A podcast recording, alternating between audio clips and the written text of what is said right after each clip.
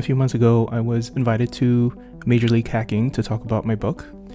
What I basically did was condense the book down to 30 minutes and then take Q&A. This was the first time I presented it to college students, so there are a lot of questions around job hunting and career prospects. So enjoy. I can just get going with my uh, prepared slides.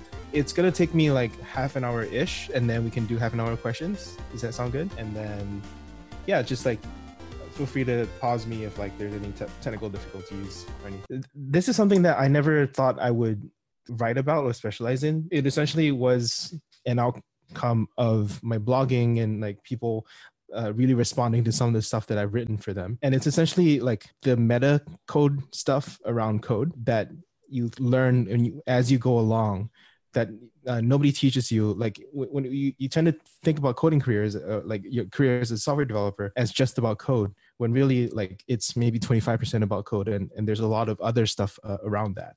So this is what i ended up doing between jobs like i wrote essentially like a, a list of essays that became a book. And that's the whole idea and i was invited to to to do a talk with you guys about it. So i'm going to share what i have right now and i'd love to go into further detail because there's just too much to go into it with you in 30 minutes. So I'm Swyx. I also go by Sean. I used to used to have a career in finance, changed careers in 2017, did a boot camp instead of like a proper CS degree. Went into Two Sigma, Netlify, and now now I just recently joined AWS. And we already talked about the other stuff. One of the I guess one of my other roles, if you're into front end development at all, is that I'm a React r slash React JS subreddit moderator, and I think we're about to hit 200,000 subscribers tomorrow.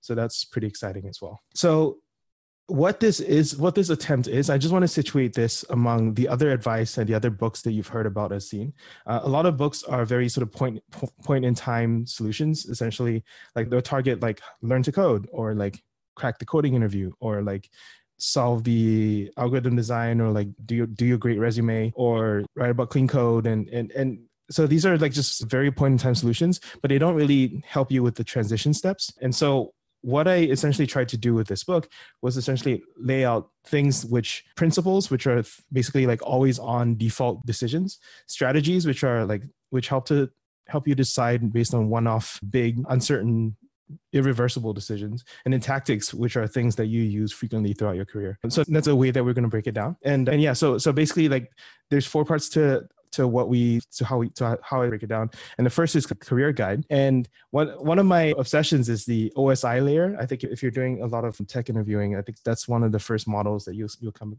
come across from essentially like the network layer all the way out to applications. And I, I don't remember what the other five layers are, but I was always thinking like, what if there's an OSI layer for humans as well? So instead of just protocols and and data, we can also talk about how humans form a chain of, of value from machines all the way to end users.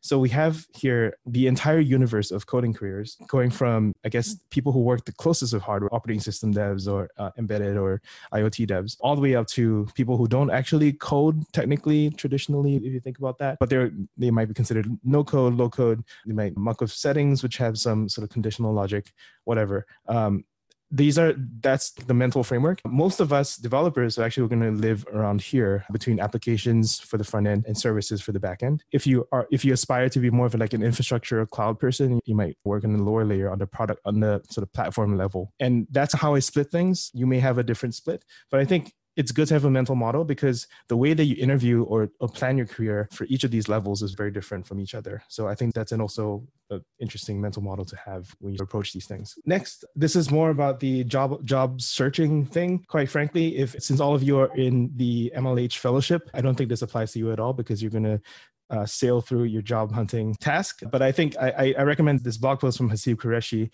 where he talks about like the mathematics of job hunting. And it's essentially the same as the birthday problem, where you don't actually need uh, 365 people in the room to have a good chance of two people having the same birthday. You actually need because because the probabilities compound. Same reason same reasoning for applications and because you only need uh, one job offer out of all the applications that you send out. So that's kind of job hunting advice 101 I know it's very simple. Numbers matter, right? The other thing I think to think about when it comes when it comes to job hunting, especially for new grads and people who are just like getting their first experiences without a network, is that you can choose a, a wide range of strategies between narrow and, and I guess wide. Some people go as far as, as high as 200 to 300. And for me, that I, I, I prefer to do nine, prefer to do a more narrow search. And it's really up to you the kind of search strategy that you choose. But just be aware that obviously if you spread yourself out very thin, then you're not going to do a very high quality application on each one. Whereas the narrow application, you may not actually explore the full space of possibility that might be a best fit for you. So there's downsides to both and upsides to both. I think the most important thing to do during the job search is basically to have continued discipline and, and motivation. So do so. It, one way to do it really well is to do so, to have social pressure, like to to have a small group of friends and do stand-ups with them and say what you did, what you plan to do, and then just like consistently meet up until you, you all get jobs. The other thing I think that people neglect to talk about is that's the long longitudinal process but what about during the day then what i call time slits um, how you organize your time during during your job search i won't go too far into details just because I, I also don't expect you to face much of a trouble with this. In terms of like portfolio pieces and like proving yourself, this is Mekka Okereke from Google. He's a very experienced hiring manager. And I think what he says here is very true. So you can, just going to quote verbatim. You can impress most hiring managers with only three contributions. Something simple, just like one class, a single JS file, but just like show your best work. Something complete where you, you show like all the other stuff, like tests, like architecture, docs, whatever. And then something with a story where you can actually stand out in terms of your personality or like something interesting that that sets you apart from from just a raw technical skill and i have more stuff in this with regards to the hiring funnel let me know if you're interested in all this i'm just going to skip past this because that's not the focus of this presentation but oh I, i'm going to highlight this one might as well twitter is surprisingly central. It may not be for for your cohort right now, but as far as I'm concerned, in all the developer circles I see, Twitter is very central. And if you can pitch yourself in 280 characters, you get to you, you get to be spread by a lot of these other developers who are looking to elevate you as well. So that's very helpful for the job search again. Okay, so more interviewing resources. You don't need this. You don't need this. We also we I also studied uh, a bunch of junior to senior dev stuff, and that's that's a whole chapter which I can get into again, like I don't, I'm not going to spend too much time here, but we can go into it during Q and A if that's something that's of interest to you. I think the goal for you in particular is that you're getting a lot of explicit knowledge in your courses, and that's stuff that people have written down, like books, talks, like stuff that people know that they know, and, and they've taken the time to share with you. But there's, especially now during your fellowship and in your projects and later on in your jobs, like you're going to be picking up a lot of tacit knowledge, the stuff that you only learn on the job because you have to live through it to to exp- to experience it, and that's actually the majority of like the software engineers value add, right? Like the stuff that's not in the book. And so I think anytime that you're you have the ability to to expand the the possibility boundary of that space between explicit and tacit knowledge that's a really good thing to actually start writing down. Whether it's for people who are come are coming in the cohort after you or just like your, your past self that's always very helpful. And that's what what i'm trying to do with this whole project is which is just to relay things that i've learned as a i guess now senior software engineer so that that that brings us uh, to to the principal strategies and tactics section. Sorry, I'm rushing too much. To be honest, I should probably pace it a little bit. Okay, so why principles? I strongly recommend uh, checking out this this book by Ray Dalio. He runs his entire hedge fund based on principles, and this idea that uh, you should it's okay to make mistakes, but it's not okay to make them repeatedly. Every time you like learn something fundamental about how the world works, how you work, how you prefer to work with the world, you should write it down and you should stack rank them so that whenever they come into conflicts, you have some way to resolve uh, conflicts or you you have some idea that these are two principles that are at odds and you need to find some other unifying principle to to deal with all of them. So for me, the one the one principle that I'm most known for is to learn in public. It's it's this idea that most developers are trained from the beginning to to learn in private. That everything that you retain, you're tested on. You, you keep it to yourself, and and you the way that you get ahead in life is that you do it you do that better than the people around you and it's a very zero sum uh, view of things and i think that if you open your mind up to the more growth mindset where you can share what you learn and you learn you yourself learn faster uh, as a result of that because people get the chance to correct you get to, you get to, the chance to be wrong in public and and you build your network at the same time. So that's a very short summary of what has become like a movement as far as developers are concerned. And you can check the essay out at Swyx.io slash lip but that's the core idea that i think especially for you as students you, you're going to start to transition. And when you transition from the the sort of zero sum world of the college to to the more positive sum world of i guess real world collaboration you'll see that they're they're the, the kind of games that we play in real life are is, is very different from from the sort of academic competitions that that you, that you might be used to. It certainly was a, a, a huge learning for me. And the other thing I guess that I that would that I would share with you is I used to be in finance and we uh, so I worked in um, investment banking and hedge funds and the intellectual property that we had that I worked on that was some of the, like the best work of my life. I I, I like I laid it all out um, at the hedge fund. And when I walked away from from finance, that stayed with them. Like that was property of the fund and, and never with me. And I'll never see it again. When I interviewed with, with other funds, I couldn't take that with me to interview with. So like it was just, it just made it really hard transfer experience. And, and that makes it really hard for you to scale. Whereas I think in tech, it's, fu- we're fundamentally more open. Like we are allowed, we're, we're encouraged to share our learnings on, in blogs and conferences and uh, even our failures as well. We also share our outages and our retrospectives on of our failures if we don't take advantage of the fundamentally more na- open nature of tech, then we're missing out on what's so great about this industry. So I, I do tend to encourage people a lot to to be more public about what they do. It's really good for compounding your skills and knowledge and network.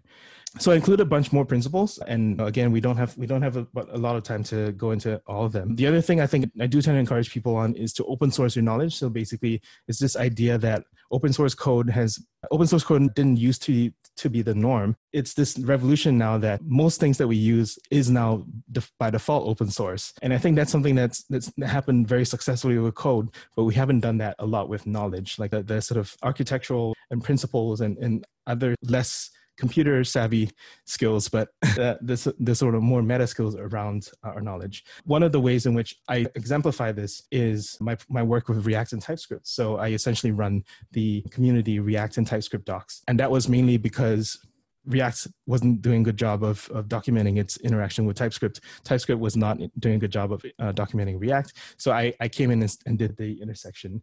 And I think what that experience taught me was that was that that, that became a community and a, and a repo of knowledge. And that was more that compounded way better than a set of individual blog posts because that has a, like an individual like decay in terms of the value. So it's just like you rather choose to have this one asset that you just compound in value over time rather than this this blog where you just have little bit little bits and, and pulses of, of value as you put out blog posts.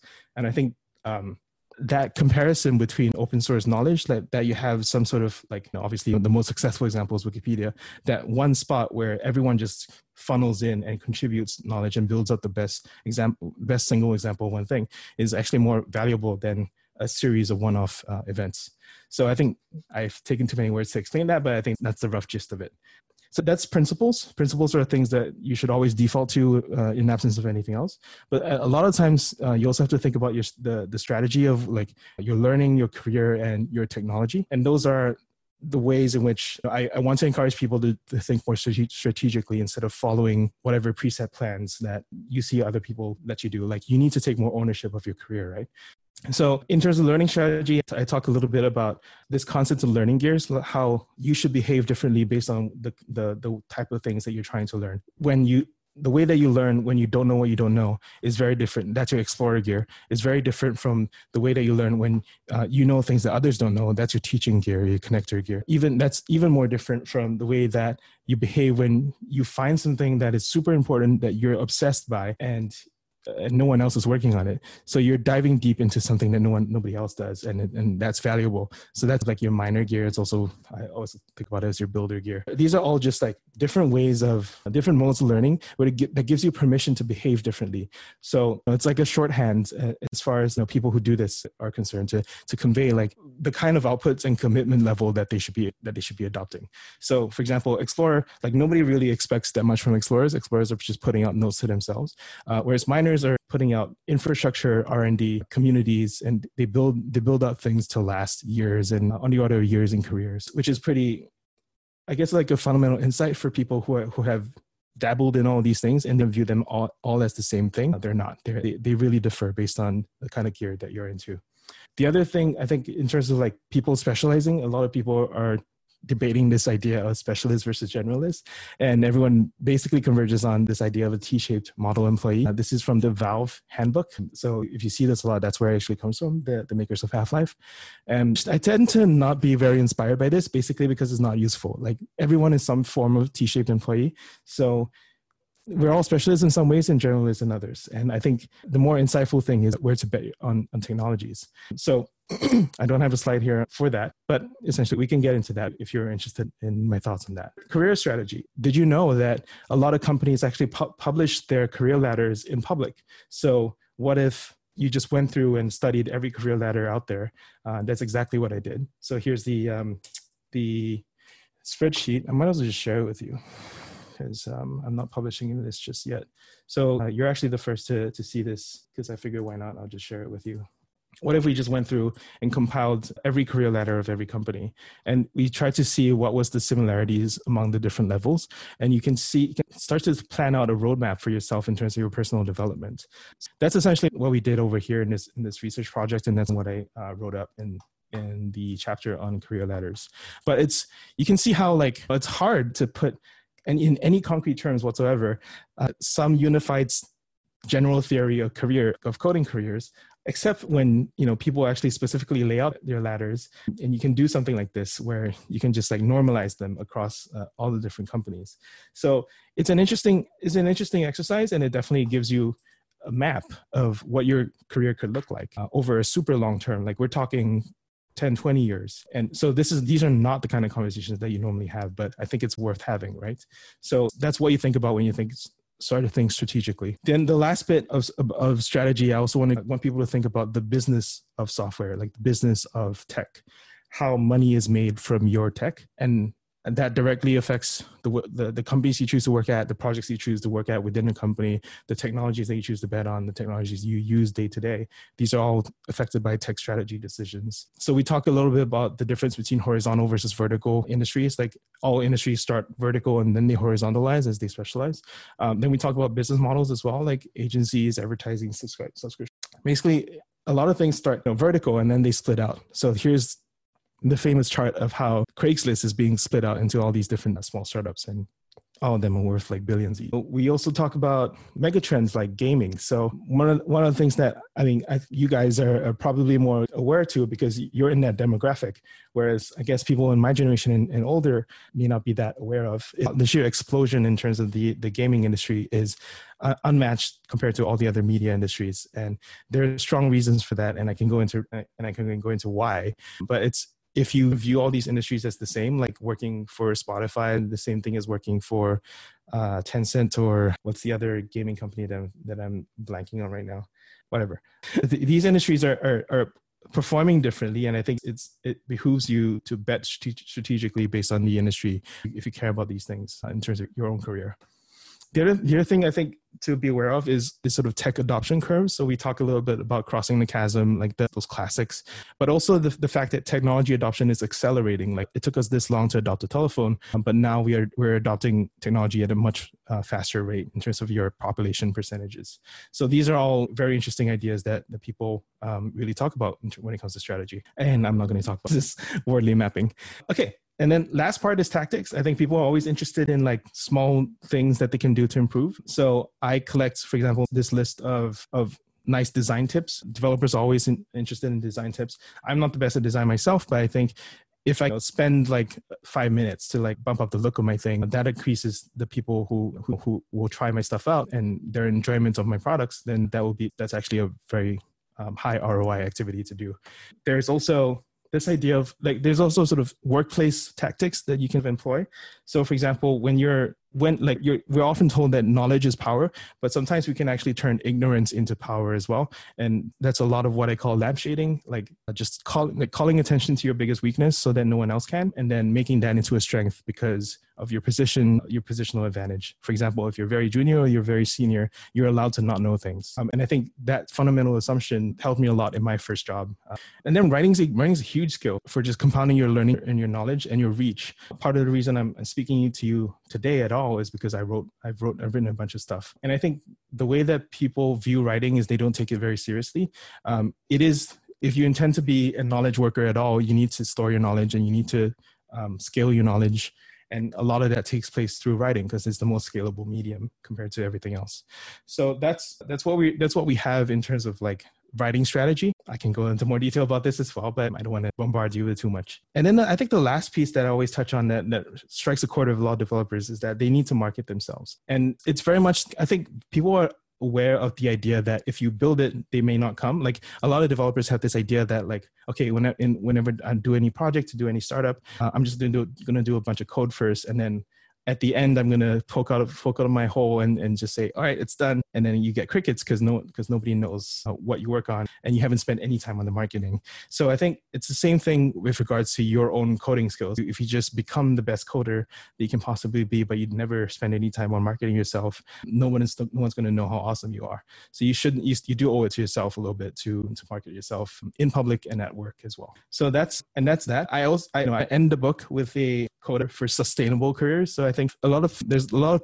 I guess developers struggle with burnout in our industry and we need to have a way to pick up all these loose ends and, and to tie them together into something that that unifies the full stack of what we are from our, our personal selves to, to the to pe- other people's image of us. I think you know, imagine and, and the way i pitch this is that we need to have an operating system that runs all these principles strategies and tactics. So these are all like applications of what we are but even if we, if we had the answer to everything the reason that we don't actually benefit as much as others from them is because we don't have a system to implement them to, to make them to make that as effective as possible. So i, I actually end up with a little call to action to take care of the small things like the health like well small but huge health um, your your own personal scheduler your your internal motivation and drive. These are all important things that i think uh, essential. And I, have given a separate talk on that. Uh, it's called the operating system of you. And i think we should all think about how we deal with unlimited applications but limited resources and that's essentially what operating, systems do. And we, we could study we could take our learnings from how you know we i think we've developed to a science how how operating systems do that. We could take that learning and apply it on how we um, govern our own lives. And i think that that's a very interesting analogy that we can explore as well. And i've been talking nonstop for half an hour uh, but that's the idea. Uh, that's the book site. If you want to go uh, check it out there's four free chapters on there that give you more of a sense. But i'm not here to sell the book. I'm here to have a real chat with you on whatever topic you want. My time is yours and yeah, I'm happy to take questions. Yeah, so let's see. Cathal, Cathal, if you've worked with junior developers, what's the biggest mistake you see them making, and how would you go about solving it if you're in their shoes? Yeah. Um, so, biggest mistake I think is pretending is feeling like you have to pretend no more than you do. It's just kind of which is the idea of lampshading, which is the sense of you know you're a junior developer, you want to show that you have value and you are competent so when people ask you to do stuff, or or if people ask you that whether you understand stuff, you say that you do. That actually like people will take you at your word and they'll trust that you know what you're talking about. And if you if it turns out that you don't, or you it turns out that you're missing knowledge in some way, there's two things that happen. Like one is you you miss out on a teaching opportunity. Like people teaching you things that you already know like that's actually not the worst thing in the world. Uh, but they, they, it's probably true that they'll teach you something that you don't know or they present it to you in a new light. That's, that's a very valuable sort of um, experience to have. And then the other thing is that you lose trust if you start to present yourself as more competent than, than, you're, than you are. Um, I think it's better to be to lampshade your vulnerability and say like I have some awareness of this, but it's only theoretical. I haven't really worked with it in production. Like, can you walk me through uh, this the, the stuff that you know I should know? And just being humble enough to to admit that like that you know you're you don't know everything is a very good learning strategy in general but especially for junior engineers because they hired you knowing that like you're not at risk and i think people feel very vulnerable especially when they start out but that is when you're the most invulnerable because it's their job to took that responsibility on so make the most of it because you don't get much of a shot afterwards i don't get much of a shot for that these days. Uh, Prabhanshu Atri, it's an amazing analogy. Okay, yeah, totally right. Like everything that we apply in terms like machine learning all the way down to operating systems these are general rules that that we've systematized and we have the algorithms we have the source code. That's amazing compared to the fuzziness of the human world. And i think uh, if we can take those general rules and apply to to our worlds i think those are just generally very uh, interesting insights. Because those are clean systems and then and then we'll apply them down to the, the messy systems that we are Okay, what should be the aim when job hunting big companies or startups? Uh, it's up to you. So I, I have I actually have three categories when I talk about the job hunting section: big companies, startups, and agencies. Um, obviously, I think I, I do I do agree that agencies tend to be the most challenging. But these are all these are all good starting points. I've seen people be extremely successful all that. Personally, I have a preference for big co's. So uh, for me, it was it was down to Google or, or Two Sigma when I had my first job, and Two Sigma just made a better offer. Big companies give generally tend to have a better junior training program, and they have a brand name, which makes your subsequent hires, your subsequent job moves easier. Uh, whereas startups and, and agencies don't have that cachet with them. Although they may give you more generalist learning opportunities because you have more responsibility. Big co's have the downside of they may pay well, they may have better resources, but then you might be a cog in the wheel and not do very much, um, which is a risk. Okay. So if you had the knowledge you have today back when you started, what would you have focused on getting better at first? Oh, wow. I got to think on that one. Holy crap. Getting better, I think. Hmm, I think getting better at shipping projects. I'm not very good at. I'm like I'll, I'll, straight up admit that I'm not very good at shipping projects from end to end. Like I can do, I can take down a Jira ticket and you know knock out an issue, and that's like a one day to one week affair. But to work on something for like three months and be responsible for the entire stack from Hello World all the way to the market, marketing and taking payments and customer support. That's something that I've only done once uh, in my life, like right now. And I learned so much during that process that I think I wish I did a lot more of that, like shipping side projects a lot more. That's something that I've done a little bit of in, in terms of, I think one way to level up is to clone open source apps. And mainly that's because like, you get a chance to compare your implementation with other people's implementation. Um, and also you might get the, the maintainers of those applications to review your work, which they have for me. Uh, and that's free learning. And I think I didn't really get that until I tried it a couple times. It's a lot of work, um, but I would definitely, you know, if I had more time, I'd do it Lucy Lowe, can you expand more on the differences between being a junior software engineer in finance, Two Sigma versus tech? Okay, so just to be clear, I was in finance in, in different companies. When I was in Two Sigma, I was a software engineer. But when I was in finance, I was a trader, I was an investment banker. Well, trader and analyst. Junior software engineer in finance versus tech. Yeah, I don't know. To, I don't know how to talk about this one. So it's too general for me to give you a good answer like FAANG itself is a massive freaking category, right? You've got Facebook on one end and you've got AWS on the other end, and they have very different audiences. So FAANG itself is too huge to generalize, and it's just not a great question. So uh, don't spend too much time thinking about that. Since you came from finance, how do you find breaking into tech? If you don't have context, do you have any advice in terms of contacting real people at companies to show yourself in the best light possible? I'm not sure cold calling recruitment email addresses would be the best thing to do. Actually, that can help uh, cold calling. Let me show you this cold email that I found from the other from the other day.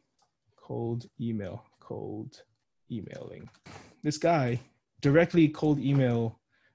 Oh God this guy directly cold emailed Evan Spiegel, the, the CEO of Snapchat, and he just made it right to the point. So I'm going to call this cold email, textbook cold email.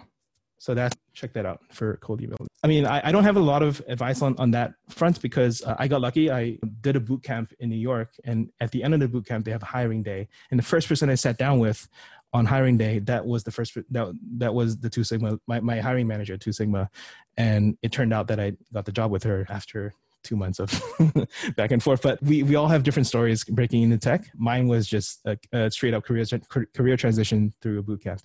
So we all have different stories, and I think networking is always a great way. But like as long as you can pitch yourself in some unique way that's, that makes you stand out, I think that gets you in front of the door faster than other people. We are in a very weird time right now where there have been a lot of layoffs. And so there's a lot of senior software engineer talent from places like uh, Airbnb and Uber that will crowd out some of the more senior level positions. But I don't think you should be that worried for where you are at. And the other thing you should always be aware of is that the general demand for software in the past three to four months has doubled in, in, in every category from e-commerce to social networking to, to sort of office office software. I don't know what you call it, but so there's a huge demand for software engineers. You're in a great time to be in, in software. Stick it out. Okay, this Wajid. How easy or hard is it to change your field? Say you're inclined towards both core AI and software development. In three or four years down the line, you decide to jump from one field to the other. I don't know anything about AI, so I'm, I'm not going to comment about that. Uh, I think just as a general software engineer, you have a very flexible skill set, and that's a blessing compared to um, other industries. Like I have friends who are lawyers and doctors, and they're not as transferable as we are. So it's it's good. It's easy. I'd, say that. Arsalan, do you prefer crash courses over official documentation to quickly catch up? Yeah. So this is something I have a strong opinion on. So think about think about levels of learning. A very simple sort of tiers of learning is like three tiers like beginner intermediate and advanced okay beginners need the quickest way to get from to get to hello world right? Like to get from zero to to something productive. Advanced people only need the diffs right? I know what i know i know the state of the art. Just let me know what's changed. The intermediate people are the people who actually need to fill in all the gaps and they don't like, like they may feel too confident. They may feel they may they may just like not know everything that, that that they should know. So you take a crash course if you're a beginner but you take the official documentation or the source code if you're intermediate. And i always encourage people if you want to go if you want to really level up do like do the hard work of like read technical books from cover to cover and look out for the stuff that isn't covered that much and people are like not even really willing to talk about that much because it's an unresolved issue. That's where you actually find the most opportunity for uh, growth and deep investigation. Yeah. What do you think about product management and how would a graduate set a career path aim towards that? Yeah. So i actually have a chapter on um, beyond your coding career. So something that maybe is not so obvious is that a lot of people actually graduate from coding to non-coding. And whether that's engineering management or product management or being a founder or being an instructor or whatever these are all these are all interesting career paths.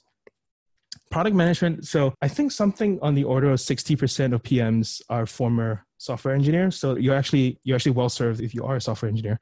Quite well of it at well run companies and I think quite poorly of product management at shitty companies. Mainly because I was at a startup that had PMs where the PMs were basically glorified project managers. So part of pro- product management is also project management where you're corralling software engineers to fit towards some kind of business goals. And a lot of times if you're not really if your if your software teams are not really gelling or working well with you then you're just scheduling weekly updates asking if if they're delivering there or not or if you're not being empowered by your upper management um, then you're just executing on someone else's vision and you're not really being CEO of the product, which is a, the selling point of product management. And the, the, other thing I think it's is the problem with product management is that you're given it's what they call you're given all the risk all of the responsibility but none of the authority which means that nobody reports to you but you have to you, but you're responsible for the p&l um, and you have to wrangle by charm or begging other departments to work with you to de- deliver some shared goals so there's a lot of like i guess political navigation that you, they may need to do. That's like the cynical view. Or you might you might you might view that as like the buck stops with you in, in terms of like where where this sort of product or business unit goes and you need to be able to be able to work with senior engineers and, and other senior engineers marketing design whatever to to deliver something that users will love so product management is like a very multidisciplinary thing, but you're going to be well served if you start off from on the software side of things. How would a graduate set a career path aim towards that? Like study strategy, study tech strategy, the stuff that I covered very briefly in terms of business models of tech, what's horizontal versus vertical, stuff like that. I can give you a lot more resources. Just email me. I'm just typing my email over here because I, I care a lot about strategy as well. So just email me more questions about product management and I'll set you on the right path in terms of links and resources. Delivering projects early versus enfor- enforcing quality, which one do you prefer? Does AWS have a priority among them? So I'm only two months into AWS, so I don't really have a good sense the real trade-offs. I know what they t- they say, but I always I'm always mindful of the difference between what people say they do and what they actually do. What they actually do, what, what they say they do is that there is a high level of quality enforcement. So this goes down all the way down to, to docs, to tests, to thinking about the different edge cases. And because AWS has a million products, a lot of that is the combinatorics of like, I want to ship this new feature, but how is that going to work with the, these other hundred different features as well? So to me, that's high quality that you have to think about all these use cases. The other thing about high quality is that once you ship something, you have to maintain it. AWS never deprecates anything. So that's the other thing that you got to think about forward compatibility as well. I prefer delivering early and often, but then iterating continuously. So I don't think that's like a strict trade-off like either early or it's good you can deliver early and then iterate until it's good so it's really up to you Ayush Jain what's the best or correct way of approaching a recruiter slash employee to get a referral ha mm. so this used to be easier in the days before COVID, where you could actually ask someone to to have a coffee or take a walk with you. I, in New York, it's really nice to ask people out for walks because then you're not sitting all the time. You're actually uh, out and about and enjoying uh, the outdoors, especially now. During COVID, it's a little bit harder. Sometimes you might just need to schedule a Zoom chat, uh, and, and, it might just be a half an hour. Like, tell me about what you do, all like you know, your day in the life, and like how the company works and all that. I I actually tend to encourage people to not to get not to be too zeroed in on this referral because they're going to offer it to you most like it, it doesn't cost us anything. And and so the, the the referral is the easy part. The the difficult part is really understanding what they do so that you have good answers when you go through the interview process and when you have to decide on which job to take. And yeah like referrals don't cost anything. Like everyone everyone everyone can refer uh, pretty easily. So that's not the that's not the issue. The issue is really understanding on the on a fundamental level what they do and figuring out whether that's something that you want to work on. Timur Aldridge, when hiring someone and looking at OSS contributions, how would you rate compare different projects? Are more well-known projects considered more highly? Or does it depend on how technically sophisticated the project is or mix of different factors? Wow. Big questions. So at a very simple level, if it's a project that the company already uses or I already use, then I'm going to rate that more just because I'm more familiar with it. And it's almost like a gratefulness thing like thank you for working on something that i use. And i've seen this. I have a quote from from uh, josh goldberg at teachable who says that any like anyone who's contributed to in a non-trivial way to a project that they use at work gets an interview from him. And uh, yeah it's just something that people don't exploit enough. Well first of all it's not easy to contribute to something like a webpack or, or typescript. But if you do it it's not that hard. It's not easy. It's not hard. It's just not trivial okay and but if you do it then that stands very well with with people when hiring oss contributions. But at the same time it's something that you have to surface during your cover letter or your resume because i am not going to go through your github and dig through every contribution of yours. Like you have to tell me. So just be aware of that. Like nobody has time to dig through your github. No one's paying attention that, that much. Just like the other guy said from google just have three right? just have a, a perfect thing a good thing uh, like a complete thing and then one with a story. And i think that that's a good sort of spanning minimum spanning tree? Is that is that a tree or uh, whatever minimum, minimum spanning set of, of achievements. And, and if it's open source that they use then it's that's even better. Big like so i when my first sort of big open source contribution was react and and that's impressive but at the same time, it takes a long while. And actually, you know, the React maintainers now say like, don't do that. Go contribute to the smaller open source project that actually need help rather than piling in on the big one that everyone wants to help in on. And yeah, so it's up to you what strategy you want to pursue. But definitely, open source is a, is a good hiring approach method. Prabhanshu, would you deliver a feature with hacky implementation or delay in order to achieve quality? Yeah, I just said that. Like, yeah, make it work, then make it right, then make it fast, right? In that order. Katal or Callaghan. What's the benefit of a random employee spending the time on you for referral or talk about their job? I feel like it's one-sided for the student. Like I'm a yeah, I'm a random employee and I'm spending my time with you. I'm paying it forward. I hope that you will do this for, for people in, in future because I care about new people coming into our industry. I care about people having healthy approaches to their career. There's a lot of hustle in in our career that, that causes burnout. There's a lot of bad advice out there. So I'm, I'm trying to do my bit. So I don't know. It's it's just more like sometimes you want to have a nice conversation with people who are eager uh, about your work. Sometimes you may you may feel a little bit like too in the weeds with people who have so much context every day and sometimes you might just have like a nice one-off conversation with someone who's super interested in everything you say and it's very flattering. So yeah it's not too hard to make that justification. Yeah. I think that's it for questions. Yeah i gonna say is there any additional questions? Um, we still have about five or so minutes Perfect. There we go. Some more coming in. I know it's super interesting. I mean, eh, feel free to like, I don't know, unmute and, and ask this yourself because I'm reading both sides. How do you ask developers for conversations about their job or guidance? Just straight email. email is good. Like if you know them, if you like know them by like a friend of a friend, then yeah, do that. But if not, just go email or Twitter. Like you, like be prepared to get ignored. I'm not saying you won't get ignored, but like it, that is the best way and also like be able to pitch yourself like refer to that cold email person but then also there's Veni Kuncha that that person. So like be able to pitch yourself in a very short form right? Like what you want and like who you are what you want and how they can help you right? Like uh, the more specific you're asked the the better it is for people to help you. So let me try to pass this along to you. Veni Kuncha uh, tip stand alone. Give me one second. I'm gonna i'm gonna pass you this so you can pitch yourself.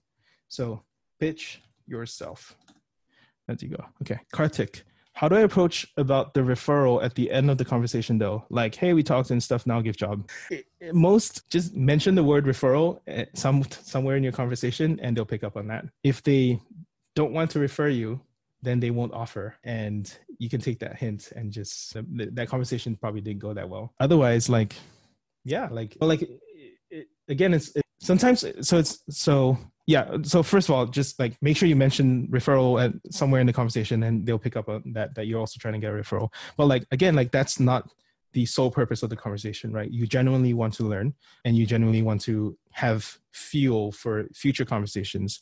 Like one other really good thing to get out of like even if you do not get a referral one other really good question that you can ask at the end of a conversation like that is who else should I talk to and have them refer you to their other friends or people who are better fit to talk to you to talk to your interests and mining the social graph rather than just getting uh, that system referral because that's that's a, that's one referral but like having more people actually speak up for you that's also uh, very valuable a Ayush Jain, do you prepare for data structure and algorithms for job interviews? Is there a fun way for that?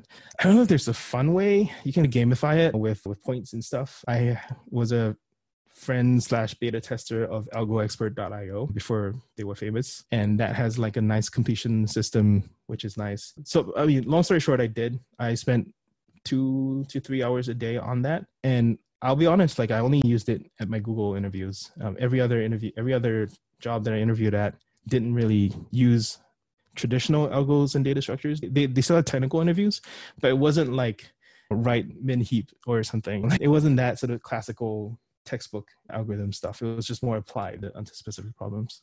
So, fun way for that? Not really. Just know that uh, you are actually going to have some points in your career where you actually use this knowledge. It's not just for interviews. And that day will come and you'll be thankful that you studied this stuff. And to me, that makes it fun. Nice pizza. What do you think about referrals? What does that mean? Nice pizza. Yeah, sure. Okay, yeah, mentioning referrals. Got it.